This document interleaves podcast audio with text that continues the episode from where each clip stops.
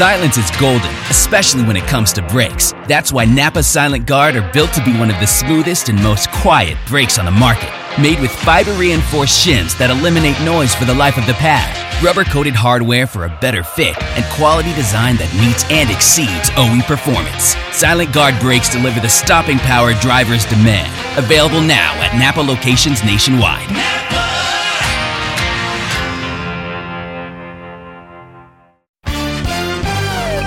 It was a season that saw seeds planted by a legend bloom on the biggest stage possible. I still think of 2004 as part of the healing from 2001. This has got to be the greatest day of my life. A season that brought out the best We're right in the middle of this championship, so we'll just see what happens at Homestead. and the worst, And now they're tackling one another, and a fight is on in the pit area. while crowning a champion in the most suspenseful way. We dodged a huge, huge, devastating proposition that would have taken us out of this championship. A racing season that was one of the most impactful in the sport's history. There's so much going on behind the scenes in 04, but the headlines that made the sport continue, I think will be 25 years from now when we're celebrating the 100th. Somebody will look at a, a yardstick of our history, and that'll 2004 is going to be on there. Motor Racing Network welcomes you to NASCAR Live Presents 2004 Chasing History.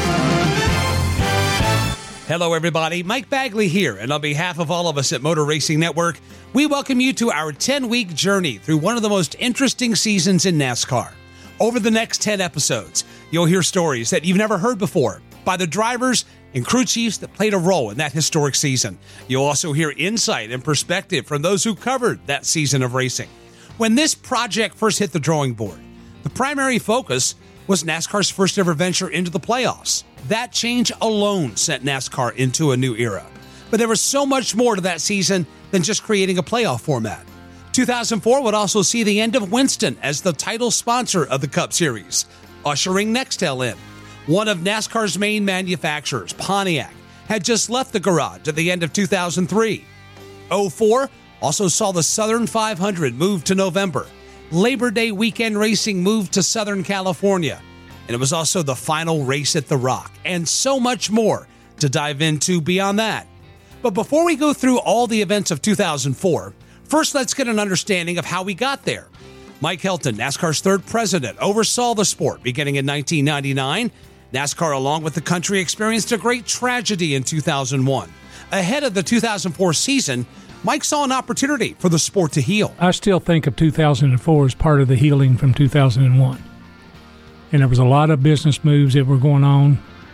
Um, but the, the the biggest thing now that we're coming down to the wire in the 23 season, I think, was the beginning of the playoffs. How are we still healing after 01 in in your opinion? I think we were doing better, but I think there was still tension. There was still, you know, recognizing that things were missing. It wasn't about what was missing, it was about who was missing. The 2001 Daytona 500 ended in tragedy as seven time NASCAR Cup Series champion Dale Earnhardt crashed on the final lap of the Daytona 500 and ultimately succumbed to his injuries.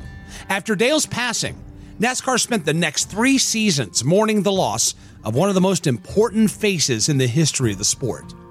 Jeff Burton finished 19th on that fateful day in Daytona in 2001. And through years of competing against one another, Dale and Jeff developed a friendly relationship away from the track. From those conversations bore Dale's idea for Jeff Burton to one day replace him in the number three car at Richard Childress Racing. we had spent a fair amount of time together uh, at the racetrack because we spent a lot of time right next to each other in points.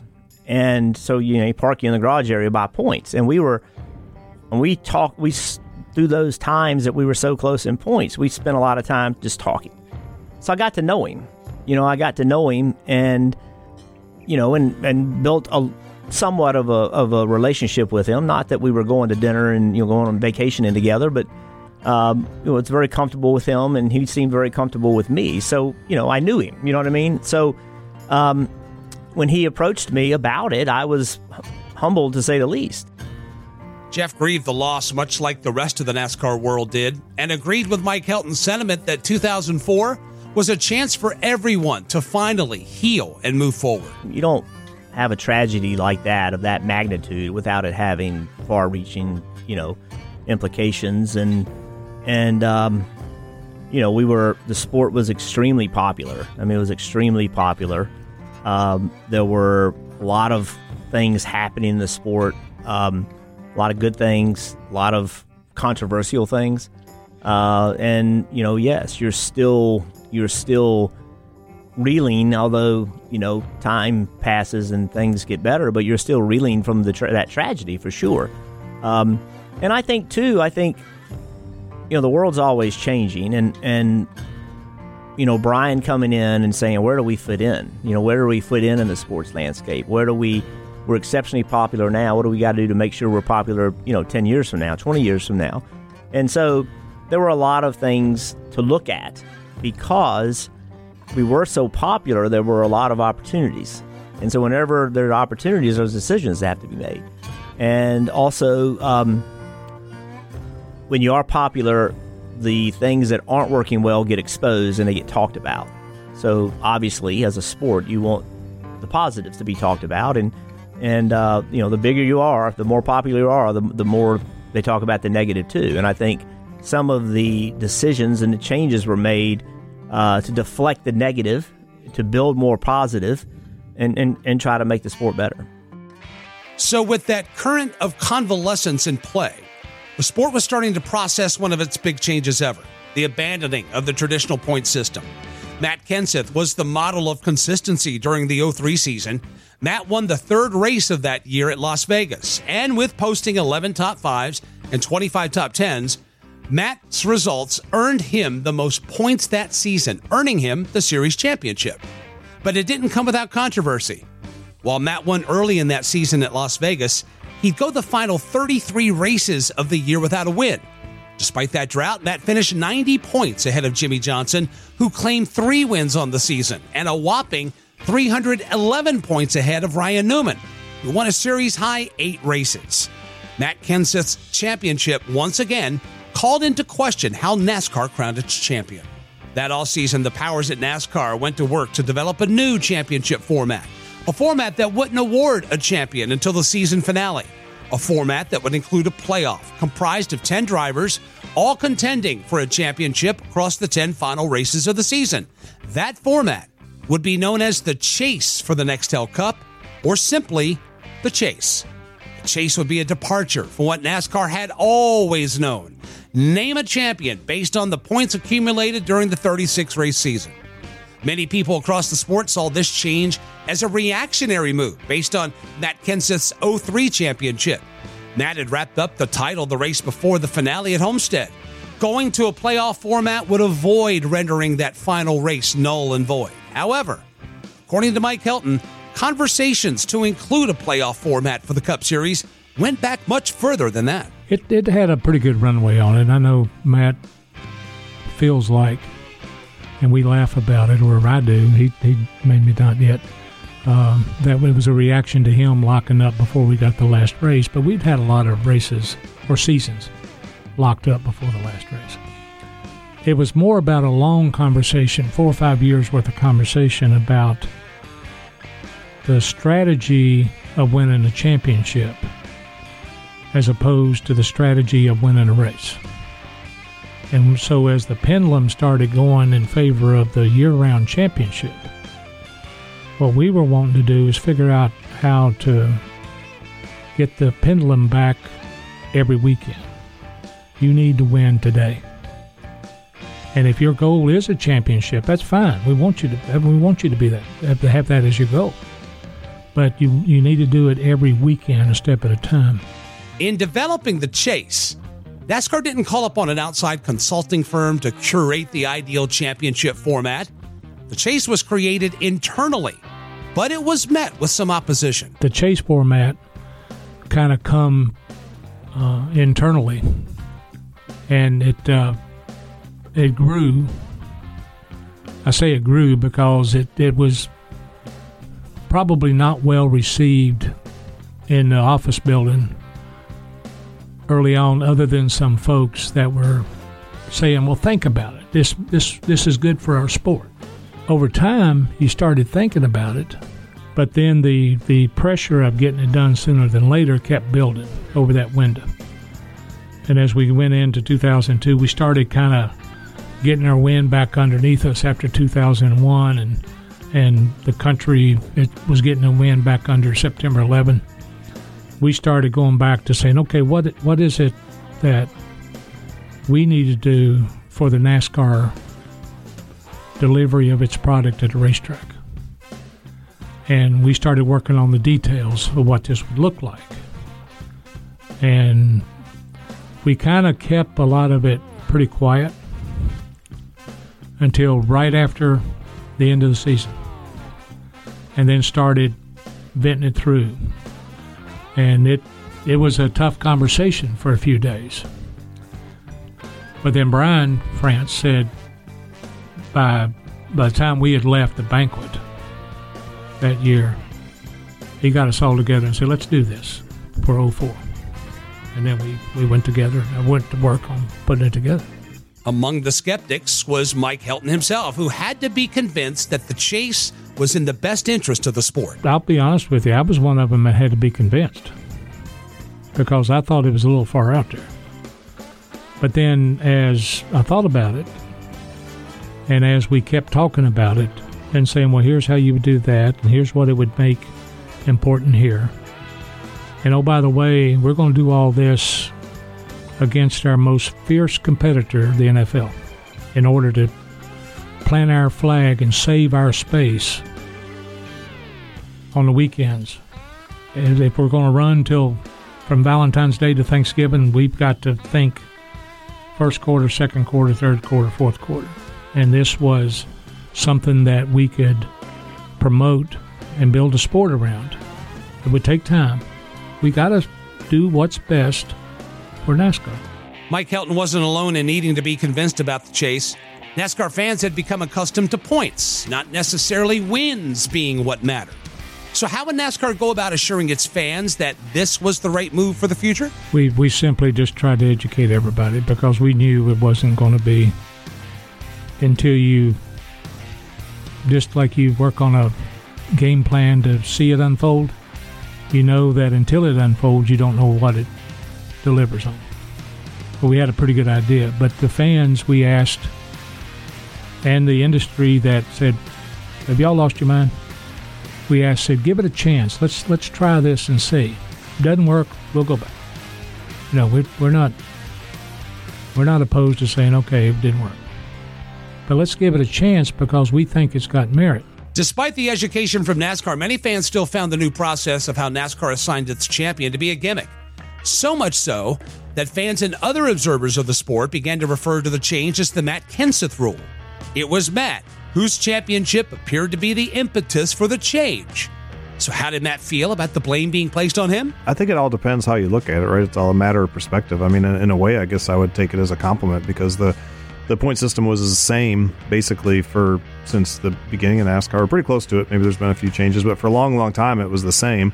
And um, and if they want to give me credit for getting it changed or, or however you want to look at it, um, it was it was really fine with me. It really didn't uh, it really didn't bother me. While Matt Kenseth remains unbothered by the Matt Kenseth moniker, Jeff Burton doesn't believe that it's fair to say that Matt's 03 championship was the only reason for the change. It all gets put on Matt Kenseth dominating the year before, right? It all gets put on that. And and yeah, that was that was the tipping point. But it wasn't just that.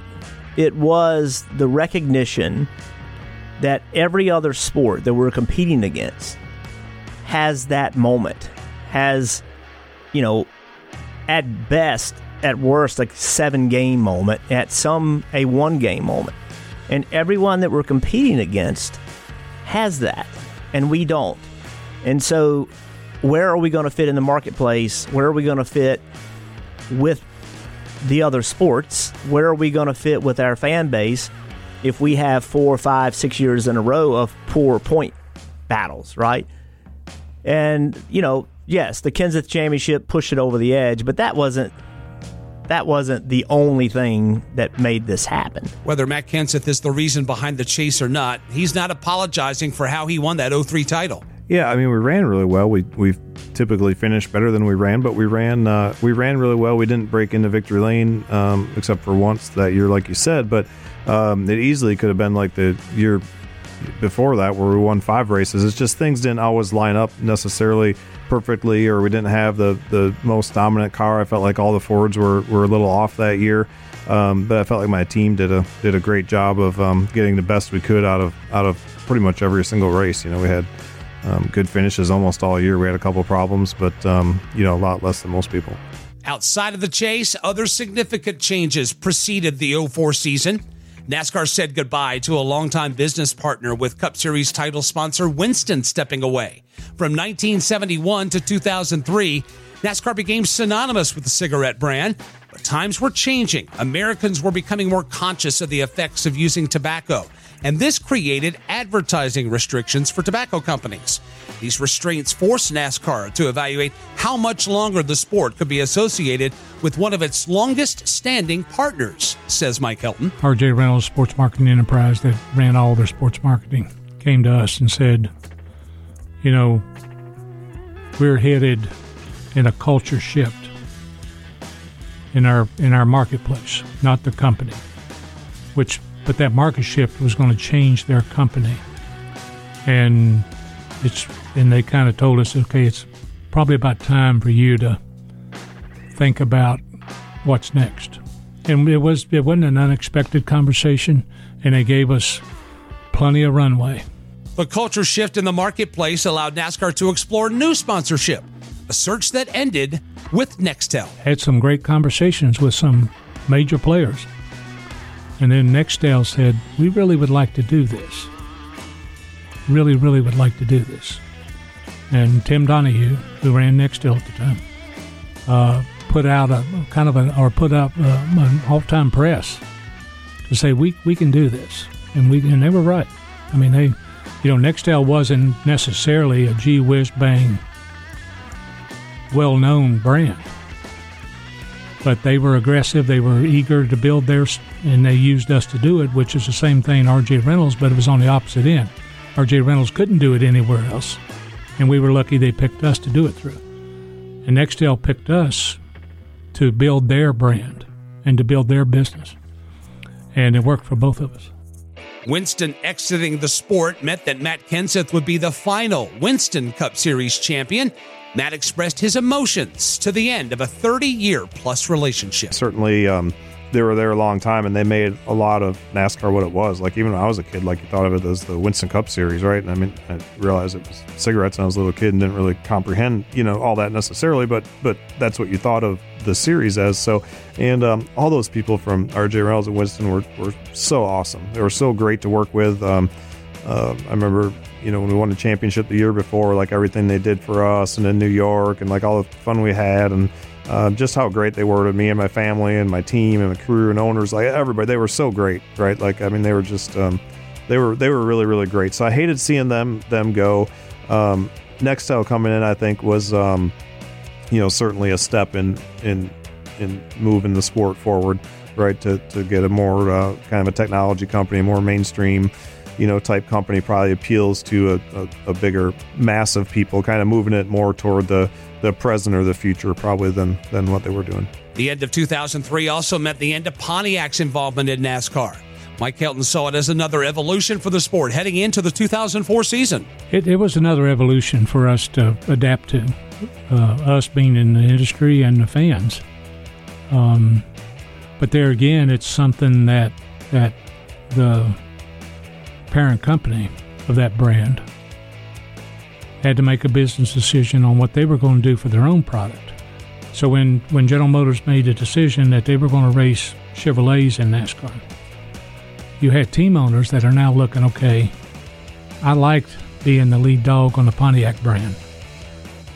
Once I change this to a Chevrolet, I don't know if I can get back to the lead pack again. So they made they had to make business decisions on which way they went. And and we were we were unlucky in a way, but we were fortunate in the time to have other people looking at it like Dodge, who was able to come in. With all of these off-season changes being digested, the calendar page turned to February. and another race season had arrived. Speed Weeks got off to a fantastic start for Dale Earnhardt Jr. He won a qualifying race on the Thursday heading into the 500. The Budweiser Chevrolet in the banking in turn number three for the final time. Tony Stewart trying to run him down, distance about two car lengths, but it's Dale Earnhardt Jr. with a lead off four. Coming back to the start finish line, Dale Earnhardt Jr. trying to make it two years in a row to win his Gatorade qualifying race. He will do it as he beats Tony Stewart by nearly four car lengths. Tony Eury Jr. was the car chief for Dale Earnhardt Jr.'s Budweiser Chevrolet under the guidance of his father, Tony Eury Sr., who was the crew chief for the team. Tony Jr. was very well aware of the difficulty for Jr. and the rest of the team to move on from the tragedy of losing Dale Sr. 04, we had, as DEI and, and as the Bud team, we were still trying to get over, you know, losing Dale. We kind of all, you know, I, I, think there was two two years, two and a half years there where Dale Jr. didn't even know if he wanted to be a driver. You know, because I, I feel like, and you can hear it on his podcast and stuff, but he drove that race car to get his daddy's attention. To like him and his dad were finally becoming like partners, and then the accident happened, and it was like, you know, he was like, well, why am I doing this? You know, so if you look at the 01 season, you look at the 02 season, yeah, we won like two races or so. But it wasn't until about the middle of 03 to where he was like, you know what, if I'm if I'm gonna have a career, then I got to get my act together and try to have. I got to do better. Sunday afternoon arrived, and it was time for the Great American Race. Sitting on the pole was Greg Biffle. To his outside, Elliott Sadler. The two would lead the 43 car field to the green flag with President George W. Bush on the call for Motor Racing Network. They're swinging up into turn number four right now, led by the pace car. 43 drivers chasing a purse of almost $16 million here this afternoon, but I don't think the money's on anybody's mind at this point. The thing on everybody's mind in this field this afternoon is go to victory lane, get the trophy, and be a winner of the Daytona 500. Pace car about to ease off onto pit road right now. 43 of the best stock car drivers in the world, about a thousand feet away from the start finish line. And to call the start of the Daytona 500, the President of the United States, George Bush. Here they come to the green. And they're on the way. Throughout most of the day, Tony Stewart and Dale Earnhardt Jr. were the cars to beat. But no one told Scott Wimmer that. Wimmer, a rookie, raced the two hard all afternoon, leading five laps late into the day before Tony found the advantage on lap 176. Tony Stewart and Dale Earnhardt Jr. have closed in on Scott Wimmer. They're not going to waste any time. Here comes Stewart to the bottom. Wimmer up the racetrack. Tony Stewart, Dale Earnhardt Jr. change lanes now. Wimmer blocks Stewart. Stewart now has to jump on the binders, but Wimmer again to the high side of the racetrack. Tony Stewart blows by and retakes the lead. With 25 laps left to go, Tony Stewart puts Scott Wimmer in third spot because here comes Dale Earnhardt Jr. So the new leader, Tony Stewart, then Dale Earnhardt Jr., then Scott Wimmer. Tony would hold off Dale Jr. and Wimmer for the next five laps, but did he have enough to hold off another challenge from Jr. with 19 to go? We have a challenge for the lead in turn one. Dale Earnhardt Jr. tried it coming off turn two to the inside, couldn't get it done. Tried it again in turn four, and this time it may work. They're side by side for the lead, coming off turn two. Tony Stewart up high, Dale Earnhardt Jr. down low. They're door to door racing for the lead. Now Stewart will reach out and grab the top spot. Earnhardt falls back in line. Now rushes up against him. They almost make contact. Earnhardt back to the lead in three. Wheel to wheel, not any longer. Dale Earnhardt Jr. top spot at Daytona. Tony Stewart back to second. Kurt Busch is right there. And Scott Wimmer wants a piece of the action as well. Dale Jr. had said he couldn't get anybody to draft with him. It looked like he didn't need anybody right there as he's grabbed the lead away from Tony Stewart and is pulling away by two car lengths right now as they shuffle back to turn number one. 18 laps to go. During the summer of 2001, months after the passing of his father at Daytona, Dale Jr. came back and won at the very same track. Many of us can still remember that mental snapshot of the celebration in the trioval grass.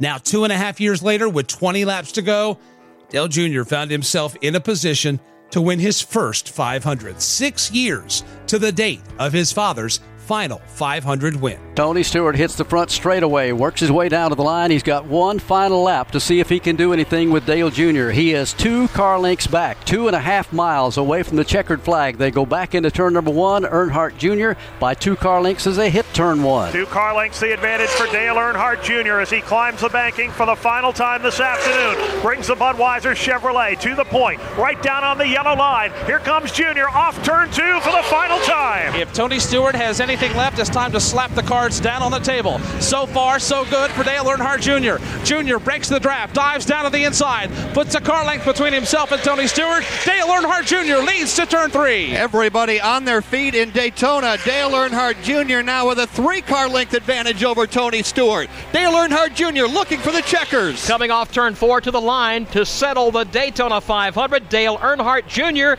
pulls down to the start finish line. He will win the 46th running of the Great American Race. It'll be his ninth Super Speedway victory, his second win at the World Center of Racing. DEI does it again. What occurred after Junior took the checkers was incredible. And standing in victory lane, taking in the celebration, was our Winston Kelley. I don't remember if I had their pit then, and you know if I would have talked to Tony Jr. But I do remember uh, of that win at Daytona, the 2014 win at Daytona, and when he won in 2010 in the nationwide race in a car that was a Wrangler car that was in honor of his dad going into the Hall of Fame. Those were three Dale Earnhardt Jr. victory lanes at Daytona that got his emotion. I tell you what, the Budweiser was flowing at Phoenix, but nothing like today. Dale Earnhardt Jr., you are a Daytona 500 champion. Congratulations. Yeah, I can't believe it. This is awesome. What a great race. I mean, it was awesome. I couldn't believe the pack got spread out like it did, and uh, the more the pack got spread out, the more I became worried because Tony's going to get harder and harder to pass with less people helping me. He had a great car, and we worked great together all day long to try to stay toward the front and try to help each other when we could. And uh, I, I'm, I'm glad. I'm happy as hell to win the Daytona 500, and I'm glad I got to race my buddy Tony Stewart for the win. I'm glad Michael's okay. That was a scary looking accident, and uh, this has got to be the greatest day of my life. Tony Eury Jr. was also in on the celebration, fully understanding the emotions of the moment. Every time we go to Daytona, there's a lot of emotion. You know, I've always felt like Daytona took something from us. So it was like you were going into a fight every time you walked into place. It was like you against Daytona. And I mean, I've always done that ever since the accident. I mean, it's just like with a three Wrangler car. It was like I could have told anybody in the world, like, our two attitudes were so much to win that race. Like, it would have been hard to beat us. You know, we ended up winning it, but it was like our attitudes going into the race. It's like you go in there with so much confidence of like, I'm the one to beat here. You know, it's kind of like walking Tom Brady, like, beat me. You know, I, I mean, honestly. And I think that's the way we were in 04, you know, is like, you know, here we are. Every time we went into a plate race, it's like, yep, we're the guys. See if you can beat us, you know, and that's the way we, our attitudes. In turns one and two that afternoon for Motor Racing Network was Dave Moody. Anytime an Earnhardt won, it's a big deal. Anytime an Earnhardt won at Daytona or Talladega, it was an even bigger deal. But after we lost Senior, and then, of course, Junior comes back in July and wins, which you know no Hollywood scriptwriter would have been crazy enough to pitch that. It was it was beyond a Cinderella story.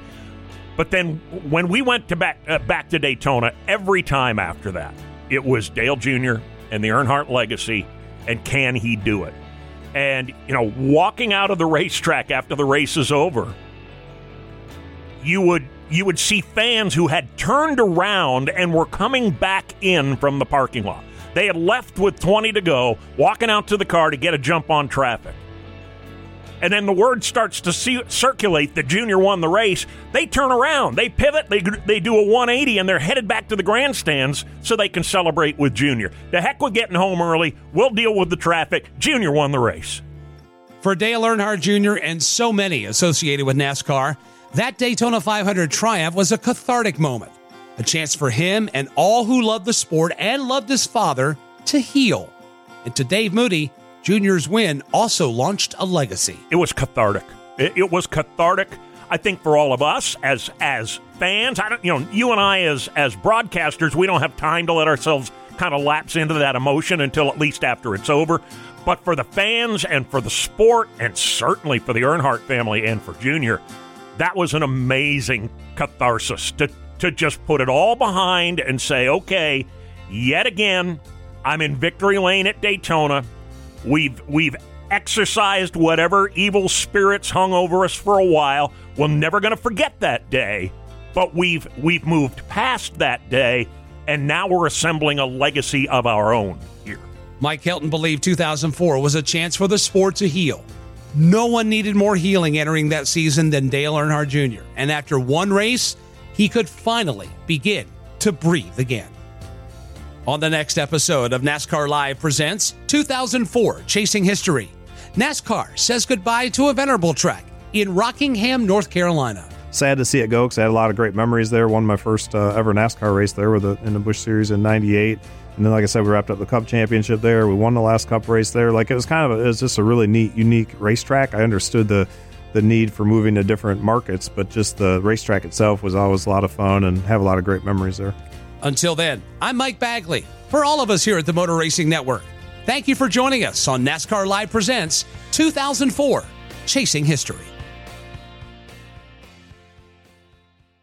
Whelen Engineering, a global leader in the emergency warning industry, designs and manufactures reliable and powerful warning lights, white illumination lighting, sirens, controllers, and warning systems for the automotive, aviation, and mass notification industries worldwide. Whelen products are designed, sourced, and manufactured in America and tested on site to meet the toughest industry standards. Whelen Engineering, manufactured in America for over 70 years. We never left, and we're here to stay.